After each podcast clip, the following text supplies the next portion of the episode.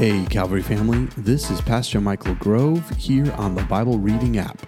Today is November the 4th, and we are here on the Bible Reading Plan, jumping into the book of 2nd Peter. So follow along if you can. Otherwise, let me read this over you, and in the end, I'll give you a quick thought before we end our time together. Here we go. 2 Peter chapter 1. Simon Peter a servant and apostle of Jesus Christ, to those who through the righteousness of our God and Savior Jesus Christ have received a faith as precious as ours. Grace and peace be yours in abundance through the knowledge of God and of Jesus our Lord. His divine power has given us everything we need for a godly life through our knowledge of Him who called us by His own glory and goodness. Through these, he has given us his very great and precious promises, so that through them you may participate in the divine nature, having escaped the corruption in the world caused by evil desires. For this very reason, make every effort to add to your faith goodness, and to goodness, knowledge, and to knowledge, self control, and to self control, perseverance, and to perseverance, godliness, and to godliness, mutual affection, and to mutual affection, love. For if you possess these qualities in increasing measure, they will keep you from being ineffective and unproductive in your knowledge of our Lord Jesus Christ. But whoever does not have them is nearsighted and blind, forgetting that they have been cleansed from their past sins. Therefore, my brothers and sisters, make every effort to confirm your calling and election. For if you do these things, you will never stumble, and you will receive a rich welcome into the eternal kingdom of our Lord and Savior Jesus Christ. So I will always remind you of these things, even though you know them and are firmly established in the truth you now have.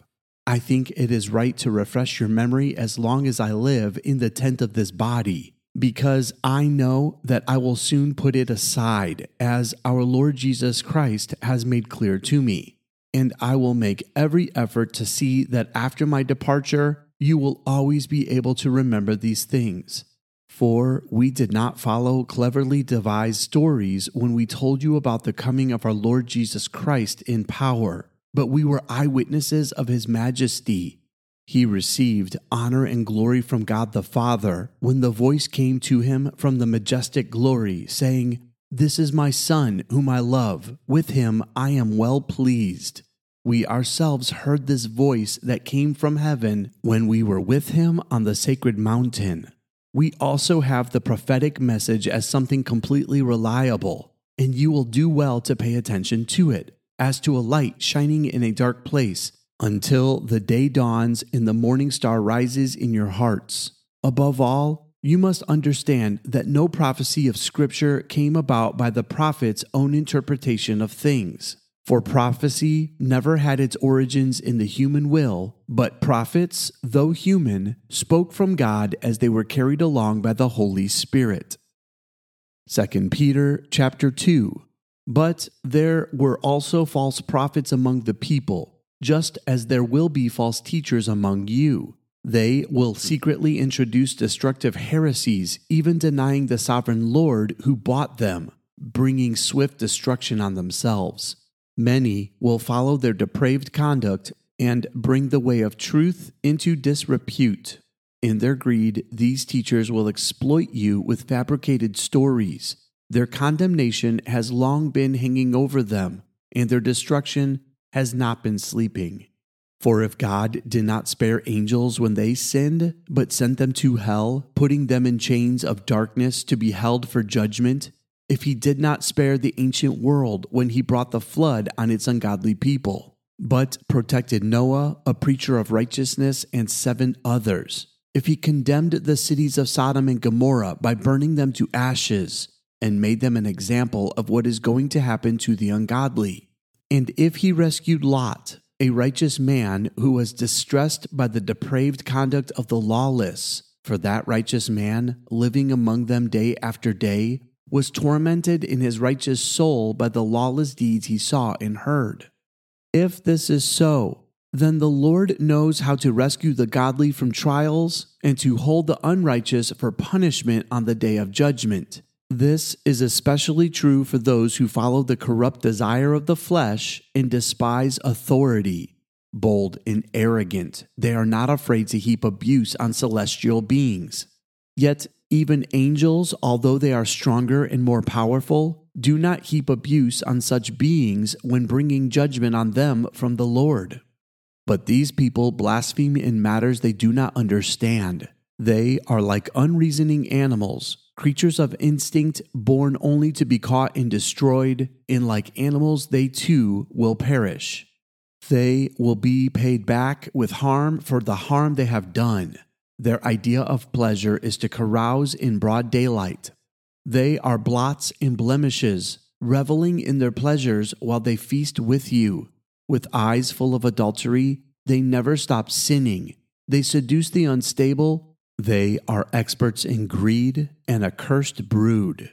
They have left the straight way and wandered off to follow the way of Balaam, son of Bezer, who loved the wages of wickedness.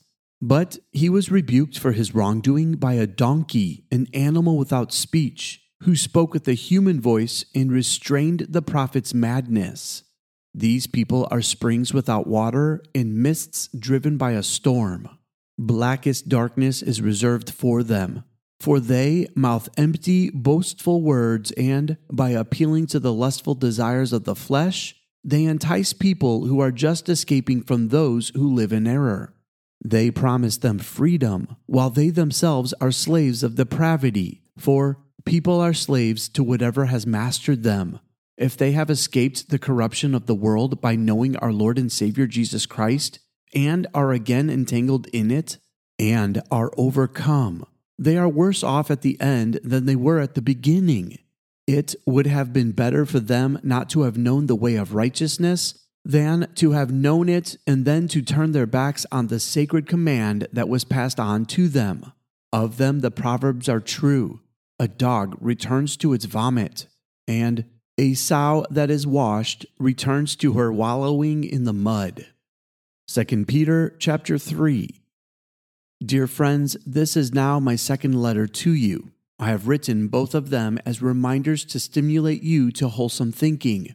I want you to recall the words spoken in the past by the holy prophets in the command given by our Lord and Savior through the apostles. Above all, you must understand that in the last days scoffers will come, scoffing and following their own evil desires.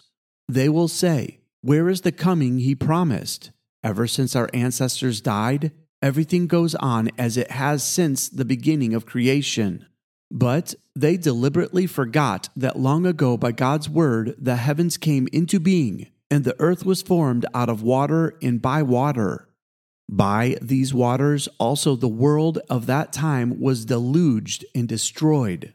By the same word, the present heavens and earth are reserved for fire, being kept for the day of judgment and destruction of the ungodly. But do not forget this one thing, dear friends. With the Lord, a day is like a thousand years, and a thousand years are like a day. The Lord is not slow in keeping his promise, as some understand slowness Instead, he is patient with you, not wanting anyone to perish, but everyone to come to repentance. But the day of the Lord will come like a thief. The heavens will disappear with a roar, the elements will be destroyed by fire, and the earth and everything done in it will be laid bare.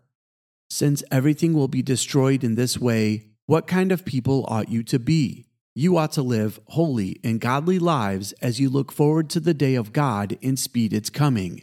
That day will bring about the destruction of the heavens by fire, and the elements will melt in the heat.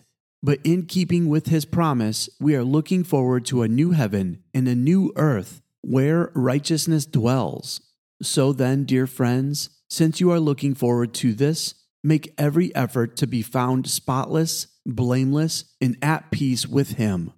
Bear in mind that our Lord's patience means salvation just as our dear brother Paul also wrote you with the wisdom that God gave him. He writes the same way in all his letters, speaking in them of these matters. His letters contain some things that are hard to understand, which ignorant and unstable people distort as they do the other scriptures to their own destruction. Therefore, dear friends, since you have been forewarned, be on your guard so that you may not be carried away from the error of the lawless and fall from your secure position, but grow in the grace and knowledge of our Lord and Savior Jesus Christ. To him be glory both now and forever. Amen. This concludes our reading for today and concludes the book of 2 Peter. Let me give you a quick thought before we end our time together. I think there's a weird tension that we need to understand that a lot of people get wrong.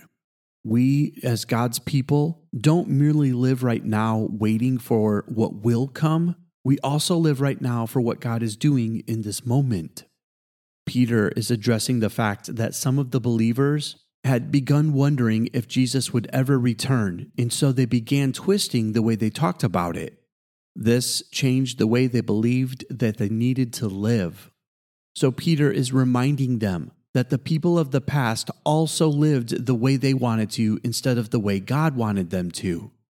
He reminds them of the destruction that happened in Sodom and Gomorrah.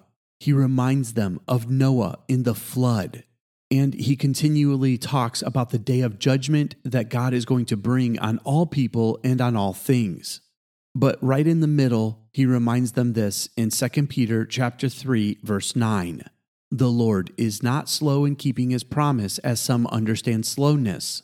Instead, he is patient with you, not wanting anyone to perish, but everyone to come to repentance. So while we don't live simply for the future when Jesus will come back and God restores all things back to new, we still remember that He will do that one day. And it should drive us to be very passionate to say, I want in this time of the Lord's patience to make sure as many people as possible understand and know the redeeming grace of Jesus. And that should make me say, I will do whatever it takes to tell people about who he is. This coming weekend at the church I serve at called Calvary Church, we have this awesome opportunity to enter into Missions Weekend. This is a time where we remember to be sacrificial for those that are out preaching the gospel in foreign territories. Especially with what is happening around the world right this very moment, my prayer is that we as God's people will do whatever it takes to support those who are going into the far territories of the world where Jesus has not been proclaimed yet. And as God's people, we will do whatever it takes to make sure they know there's a God that loves them and created a way for them to be with Him. Because in this moment of patience, God's desire is that His name would be proclaimed in every area of the world. And so, my prayer is first that God would protect those who are around the globe sharing the gospel, but also that myself and all of us who are here in the safety and comfort of our own homes would first take it seriously to go out and preach the gospel to everyone we can, but also that we would pray for, financially support, and go to the places where these missionaries are to do the work of service that we can do in order to help people know Jesus. Because while the Lord is patient, one day he will make all things new. And in that process, everything that is evil and anyone who has not called on the name of the Lord will be destroyed as he recreates all things. And so, friends, let's do whatever it takes to make sure that all people have the chance to know Jesus. That's all the time we have left for today. I love you and God bless.